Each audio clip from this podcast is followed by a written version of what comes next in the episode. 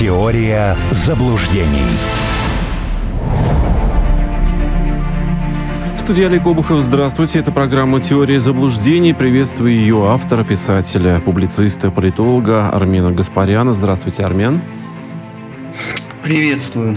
Напомню, радио «Спутник» можно смотреть, слушать в Рутюбе, во Вконтакте, в Телеграме. Ждем ваших комментариев и вопросов, которые также можно задавать э, через WhatsApp по телефону 968-766-3311. И напомню, телефон прямого эфира 495, код Москвы, 95 95 91 и 2. Присоединяйтесь к беседе.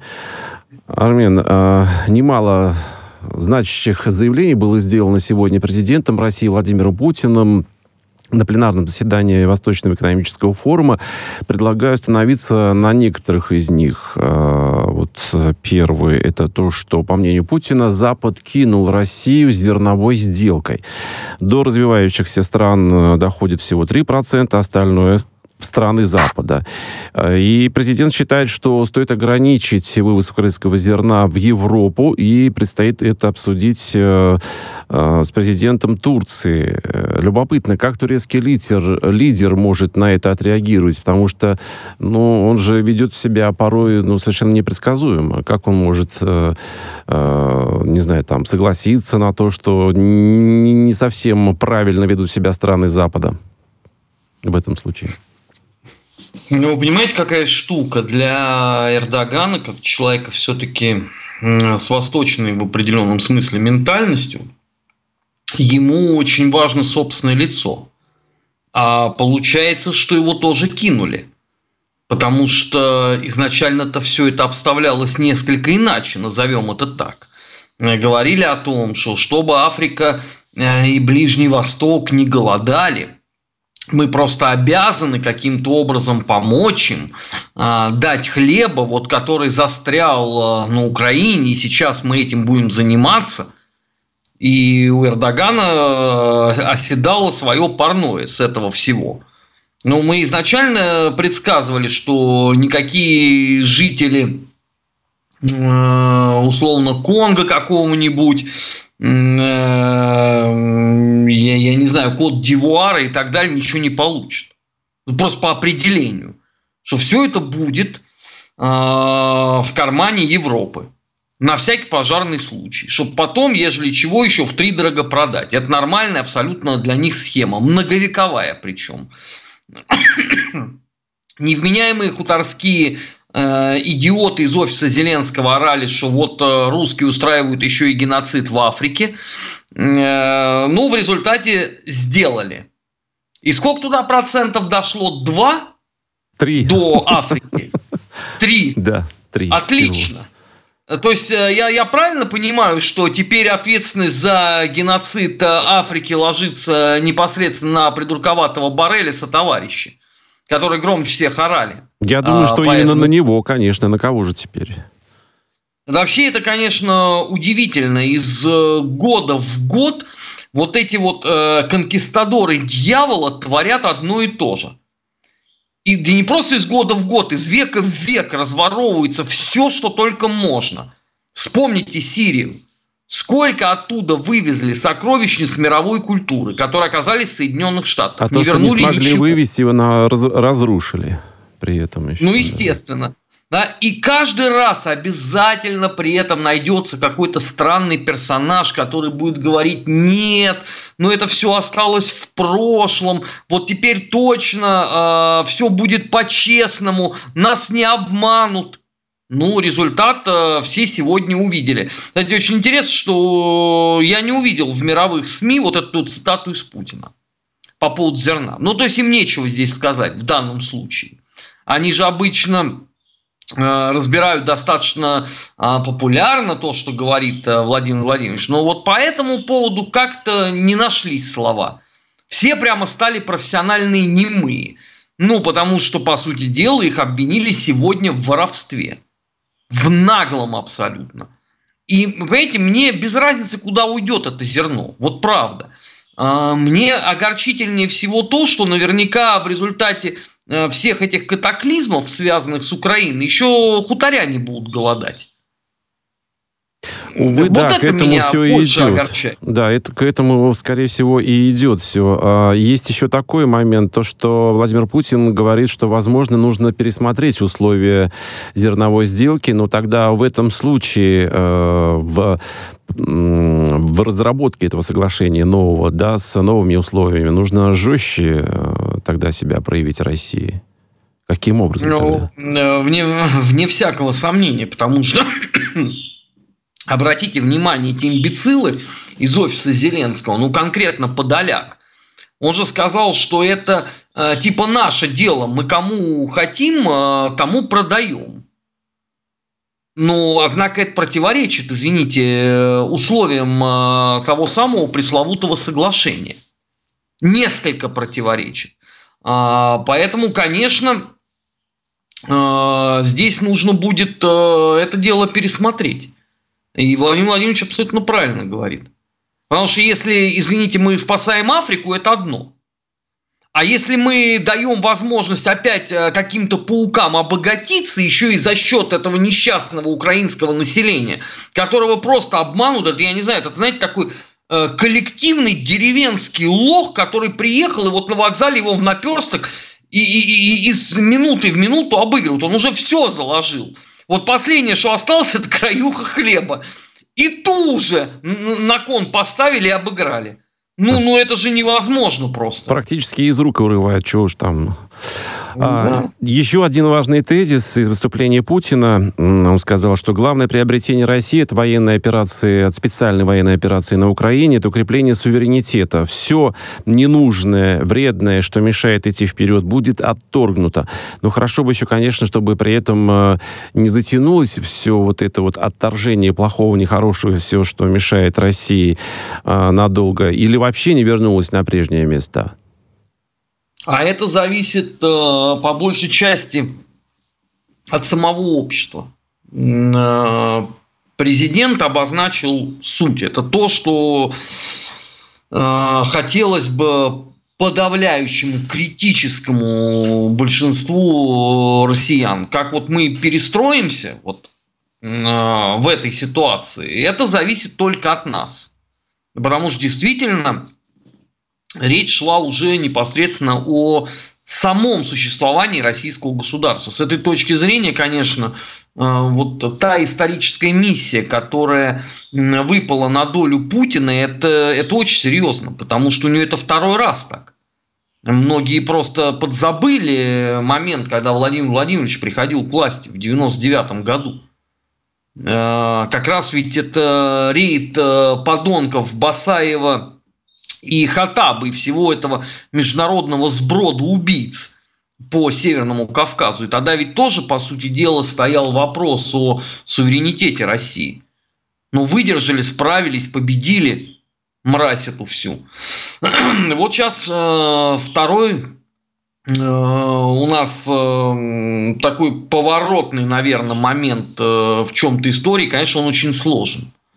Многие просто даже не до конца себе отдают в этом отчет сложность в, в, в развитии медиапространства. Все-таки в 99 году мобильные телефоны еще были относительно редкими. И уж тем более в них не было интернета. И уж тем более не было телеграмма. Потому что я вот сегодня сколько раз зашел в Телеграм, я ужаснулся вообще тому, что там творится и что происходит. Э, это вызов очень серьезный перед страной. И чем быстрее у нас э, все это осознают, тем будет лучше. Государство делает все возможное. Э, армия выполняет э, свой долг. Тыл э, должен э, начать правильно оценивать то, что происходит. Потому что пока я это вижу, ну, мягко говоря, не всегда. Мягко говоря, не всегда. Потому что все вот эти там рыдания, бесконечные по поводу того, кто там куда забег совершил, вот, может быть, им стоит вернуться, они там голодают, они там никому не нужны. Люди сделали свой выбор. Вот 24 февраля с этой точки зрения это момент э, вот пограничный такой. А в русской миграции сто лет назад бытовала очень правильная поговорка на этот счет – что надо занять место в строю. Вот выберите, какой вам строй нужен, и занимайте. Вот это 24 февраля. Сбежали, там, обругали русский народ, ну и все. И на этом должно закончиться, как, как мне кажется. Тут а, можно, кстати, и нужно... по поводу журналистов, которые также уехали из России после да 24 по февраля. Всех, Олег. Да, да, да все, это, да. это же не только там э, певцы, художники, какие-то там э, журналисты, писатели, это относится ко всем противопоставили себя народу, это ваш выбор. Все, просто эту, эту страницу надо перевернуть. Не надо к ней бесконечно возвращаться. Потому что вот эта э, эра милосердия, ее нету. Там людей убивают, русских. 8 лет на Донбассе. Поэтому выбрали они вот такую позицию, ради бога. Все. И это, вот это как раз может быть то, о чем и Владимир Владимирович говорит. Вот оставить это все в прошлом и двигаться надо вперед. Не надо жить вот э, с осколками былых неудач, потому что они всегда будут э, гарантией катастроф будущего. Всегда. Армин, у нас есть звонок. Э, предлагаю послушать и ответить на него. Здравствуйте, слушаем вас. А, здравствуйте. Представьтесь, пожалуйста, и ваш вопрос. Меня, меня зовут Нурия, я из Санкт-Петербурга. А вопрос у меня по, э, скажем так, стилю а, отношений, да, журналистики, стилю, э, в общем-то, разговора, который происходит в эфире. Значит, э, я слушаю разные источники информации, я слушаю украинские, российские, разные всякие, из разных стран. Значит, я хотела бы вот, ну, может быть, такую реплику подать, да, что вот ваш гость он э, все время, я не помню, к сожалению, как его зовут, а он э, все время оскорбляет другую сторону. Вот такие там э, реплики, что имбецилы, тупые, придурковатые. Я так понимаю, что если нет аргументации, то, ну, как правило, оппонент оскорбляет другую сторону. Нет ли все-таки более весомых аргументов? А поскольку отношения нужно строить, ну, наверное, все-таки на аргументацию, но не оскорблении. Вот так. Спасибо за вопрос. Спасибо. Я подзабыл, как зовут э, звонящую, ну, чтобы мне по имени обратиться. Или это не столь важно? Я, честно говоря, тоже подзабыл. Нурия. А, Нури, Нурия вот напоминает мне. Нурия. Э, видите ли, в чем дело? Э, попробуйте почитать в течение одного дня э, монологи господина Подоляка. Вот советник офиса президента Украины. Попробуйте вот в течение дня э, последовательно читать. Потом у вас, наверное, изменится отношение э, конкретно к этому персонажу. Э, если он несет чушь, я должен что говорить? Что перед нами гений, просиявший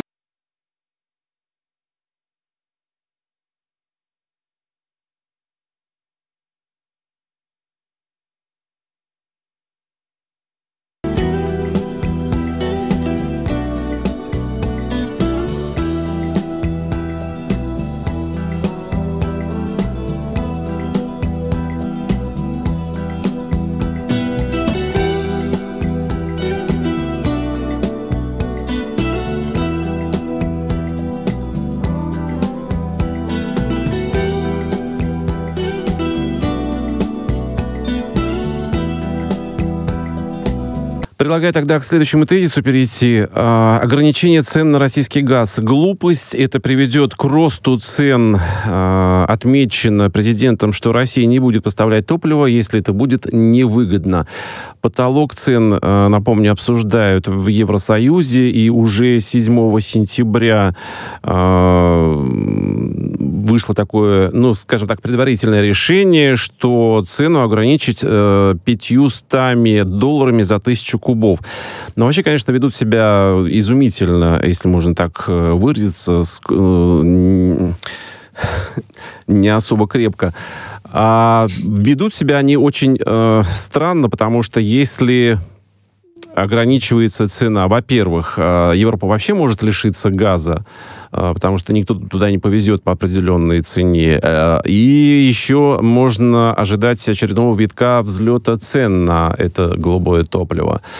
Вот что они, ну, вроде, с одной стороны, вроде бы не дураки, да, там сидят в, в Брюсселе и что-то понимают, или от плясок под дудку США уже крыша поехала? Ну, Олег, сейчас бы вам Нурия бы сказала бы из-за дураков, из-за крышу поехала, сейчас бы вы узнали. Да бы. я готов ну, выслушать, ради бога. Да, ну смотрите. Э, э, первое, да, что нужно понимать. Они собираются установить цену на товар, который им не принадлежит. В обход как бы рыночной цены. То есть налицо э, нарушение всех базовых принципов демократии да, где, как известно, одно из ключевых условий – это рынок решает э, цену. Все, в, э, нас 30 лет пилили, вот у вас там в Советском Союзе была плановая экономика, должна быть рыночная и так далее. То есть то, что предлагается э, сделать э, Брюссель, это установить цену. Вот как в Советском Союзе устанавливали, вот она была вот такая. И все. Но это было, правда, до 80, условно, восьмого года. Это странно выглядит. А, второй момент. А, ну хорошо, вы ввели потолок цен на русский газ, и еще и они сегодня взялись обсуждать, а давайте введем потолок цен на СПГ. Они, ну, кстати, тоже это... об этом задумываются, да. Причем не только, да, только для российского, там речь идет обо всех э, э, поставщиках СПГ. Да, но кто главный поставщик э, СПГ в Европу? Э, Соединенные ближ... Штаты Америки. Нет, там еще Ближний То Восток. То есть они собирают... Нет, э, ну, поляки от э, американцев получают. Поляки, да, да, да. И прибалты тоже. Ну, то есть, э, то, то есть они собираются сейчас вот э, плюнуть в лицо Байдену вот в нынешних условиях. Да, то есть вот сказать, э, старикашка, мы выполнили то, что ты хотел, но еще вот это вот э, бонус тебе дополнительно, тогда Европа будет вообще без газа. Но я не думаю, что они будут расстраиваться, Олег. Это же была их мечта. Ну, э, партия зеленых в Германии, да, вот эта глава э, германского МИДа, госпожа Бербак, яркий представитель зеленых, они шли на последние парламентские выборы в Бундестаг с воплями о том, надо избавиться от русского газа. Сейчас у них вот, по идее, да, сбылась их многолетняя мечта. Ну да, да, да. Я не понимаю, что они орут тогда как филины от негодования. И я не понимаю, почему они тогда э, возмущаются заявлением э, главы э, немецкого банка о том, что рецессия все, она пришла в германскую экономику. Ну, они же это сами добивались. Из этого может быть э, только два вывода, вот на мой взгляд. Да, вот пусть, я не знаю, там слушатели выбирают, или Олег выберете вы. Вывод первый. Они, мягко говоря, э, скорбного умишка. Все. Да, и не могли просчитать те риски, которые закладывались в введение антироссийских санкций. Вариант второй. Они вредители и предатели своих стран. Вот что проще, я не знаю. Третьего у меня нет. Армен, я бы сказал и то, и другое. И первый, и второй вариант, это все про них. А, кстати, у нас по поводу этой темы есть звонок, предлагаю послушать. Здравствуйте. Представьтесь, пожалуйста, и ваш вопрос. Алло, здравствуйте, слышите нас? Здравствуйте, да, я вас слышу, а вы да, меня? Да, слышим хорошо. Представьтесь, пожалуйста, и ваш вопрос. Меня зовут Александр, я звоню к вам из города-героя Мурманска. Вот вы знаете, меня на фоне вот этих обсуждений об ограничении э, о потолках цен на газ и на нефть, вот у меня возникла такая идея. Мне кажется, стоит запатентовать. Как вам? Мне кажется, что вот, э, вы знаете, да, в газ же подмешивают специальное какое-то вещество, чтобы оно пахло определенным образом. Может быть, стоит в газ подмешивать немного галоперидола, чтобы при испарении им становилось там полегче немного? Да, Александр, спасибо за звонок. Спасибо, Александр. Вы понимаете, какая штука? А, нам же уже объяснили, что русский газ и так пахнет гулагом. Поэтому если мы туда еще подмешаем галлоперидол, я боюсь даже уже э, за те последствия. Но если говорить серьезно, вы понимаете, э, ведь дело-то в том, что это вообще сама по себе стала европейская политическая система. Она же вот без исключений такая. Ну вы посмотрите, что несут поляки, а, что несут э, британцы, что несут немцы. Вот казалось бы, да, это, это э, ну вот Германия, да, и Великобритания, это страны, в общем, с, э, ну давайте скажем так, с очень серьезно выстроенной политической системой. Но странным образом на ее вершине оказываются люди, ну, мягко говоря, удивительные. И ведь других нету. Ну вот э, вы видели, Олег, э, потенциальные персонали э, в правительстве, в правительство Ли Страс? Я не могу ну, сказать, что я что... всех видел, но мельком, да. Но, честно говоря, впечатление не очень у меня от этих представителей. Ну, почему? Впечатления как раз должны быть очень. Ну, я а, имею в виду в другом смысле. Нет, впечатления как раз очень, потому что если как бы требуется э, Великобритании в краткосрочной перспективе устроить Армагеддон, такой полный, то тогда Ли Страс вот выступила идеально. Да. Абсолютно. Да. Но тут мы опять возвращаемся вот к этой развилке. Что это? Это вот вредители профессиональные, да, которые должны уничтожать свои собственные страны. Или это просто люди скорбноголовые? Вот у меня нет ответа э, на этот вопрос. Мне больно смотреть на самом деле за европейской политикой. Потому что с каждым днем э, не то, что улучшений нету, а все хуже и хуже творится. И те там немногие, более-менее вменяемые голоса, которые раздаются, ну, в частности, это там Венгрия или сегодня там Чехия окуклилась по поводу газа, до них, видимо, что-то дошло, наконец-то. Э, они же тонут э, вот в этом потоке абсолютно безумных заявлений. Хотя им сегодня президент России Владимир Владимирович Путин сказал, ребят, не хотите, ничего не будет. Да, все популярно ни объяснил, да, если будете так газа, вести дальше. Нефть. Да, сидите там, это, это вопрос ваш. И э, ведь не случайно глава Сербии сказал, что, извините, эта зима будет холодная, а следующая это вообще не дай бог никому.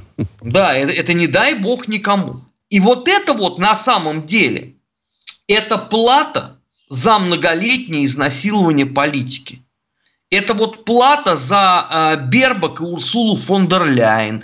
Это плата за безостановочный пиар сумасбродной э, второгодницы Греты Тунберг и так далее. Потому что если вот все самое глупое вытаскивалось на поверхность и говорили о том, что это вот основополагающий тренд политический э, в этом сезоне, то именно такие результаты должны были бы получиться.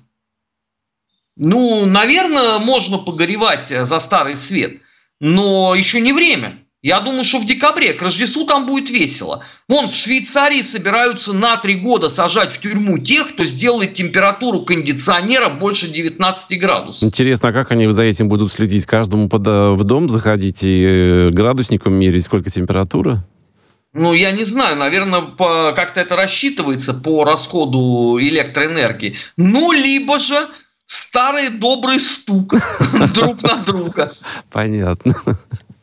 Армин, у нас далее по курсу новости. Предлагаю послушать. Буквально несколько минут у нас на это уйдет, и потом вернемся к нашему разговору.